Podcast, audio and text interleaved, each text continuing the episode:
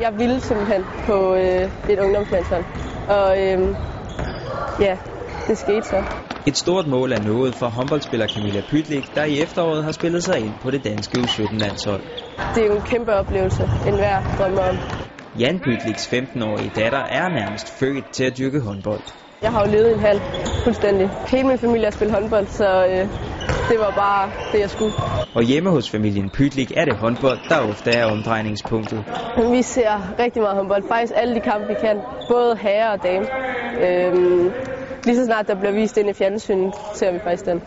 Vi bruger haven rigtig, rigtig meget til at træne håndbold. Vi har et håndboldmål derhjemme. Jeg har en lillebror, jeg har også en lille søster. Vi spiller nogle gange alle tre bold i haven. Så er der en på mål, en der dækker op, og en der skyder. Men at være datter af A-landstræneren er ingen nem genvej til landsholdet, og Camilla har taget den lange vej.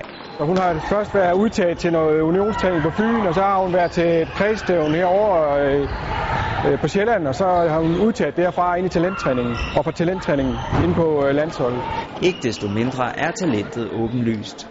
Camilla er en spiller, som er god til at læse spillet. Øh, specielt i angrebsspillet er hun øh, stærk til at sætte tingene op.